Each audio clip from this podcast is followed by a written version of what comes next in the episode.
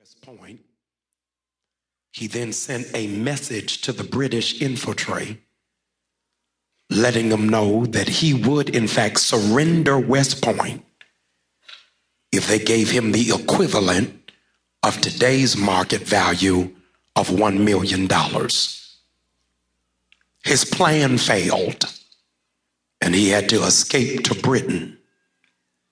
And after it is that the plan failed and he escaped to Britain, he was forced to live on a stipend, having never collected the $1 million.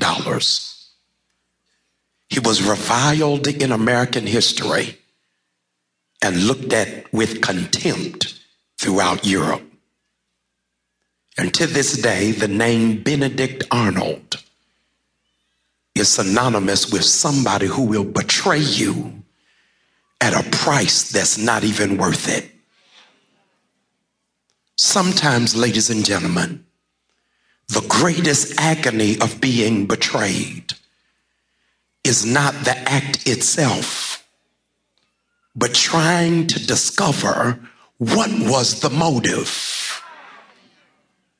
most detectives on a case trying to piece together a crime are better equipped once they can establish what was the motive for the crime.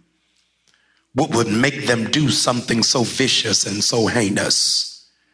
Satan says of himself that he comes to steal, to kill, and to destroy. But he never answered as to why. If I could just know why people are so hateful. If I could just figure out why you're so mean to me and I did nothing to you. If I could just make sense as to why you would spread a lie you know is not true. I just want to know why you set traps for me and I've never lifted a finger to harm you. I would just be able to sleep better at night. I'd be able to apologize if I can think of what I ever did to do something to you to make you that kind of nasty and cruel that you expend that much energy to break me down. All I want to know is what is the motive? I could just have some reasoning. Is somebody gonna pay you if I fall off?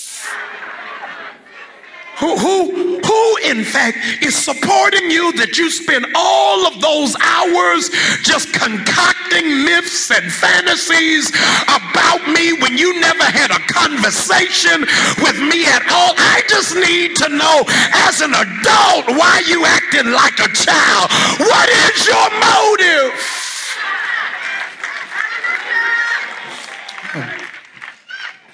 Benedict Arnold was a traitor, which is the highest form of betrayal. Because, ladies and gentlemen, to be a traitor, hear me, implies that you used to be on my side and then you switched up. There is nothing more painful than being wounded by somebody you used to roll with. Oh, y'all not going to help me. There's, it, it, doesn't make no sense. Uh, you done ate in my house. You've been in my living room. Uh, my kids call you a fake aunt. Y'all ain't talking back to me. And I'm, I'm, I'm trying to figure out what broke down in you that you switched up on me without any warning.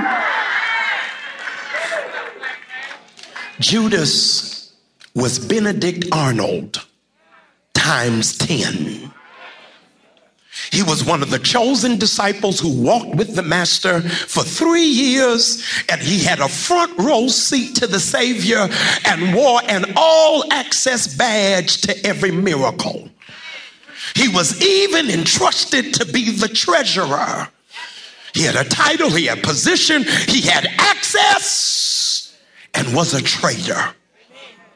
Ladies and gentlemen, it would be altogether different if the people who betrayed me didn't know God.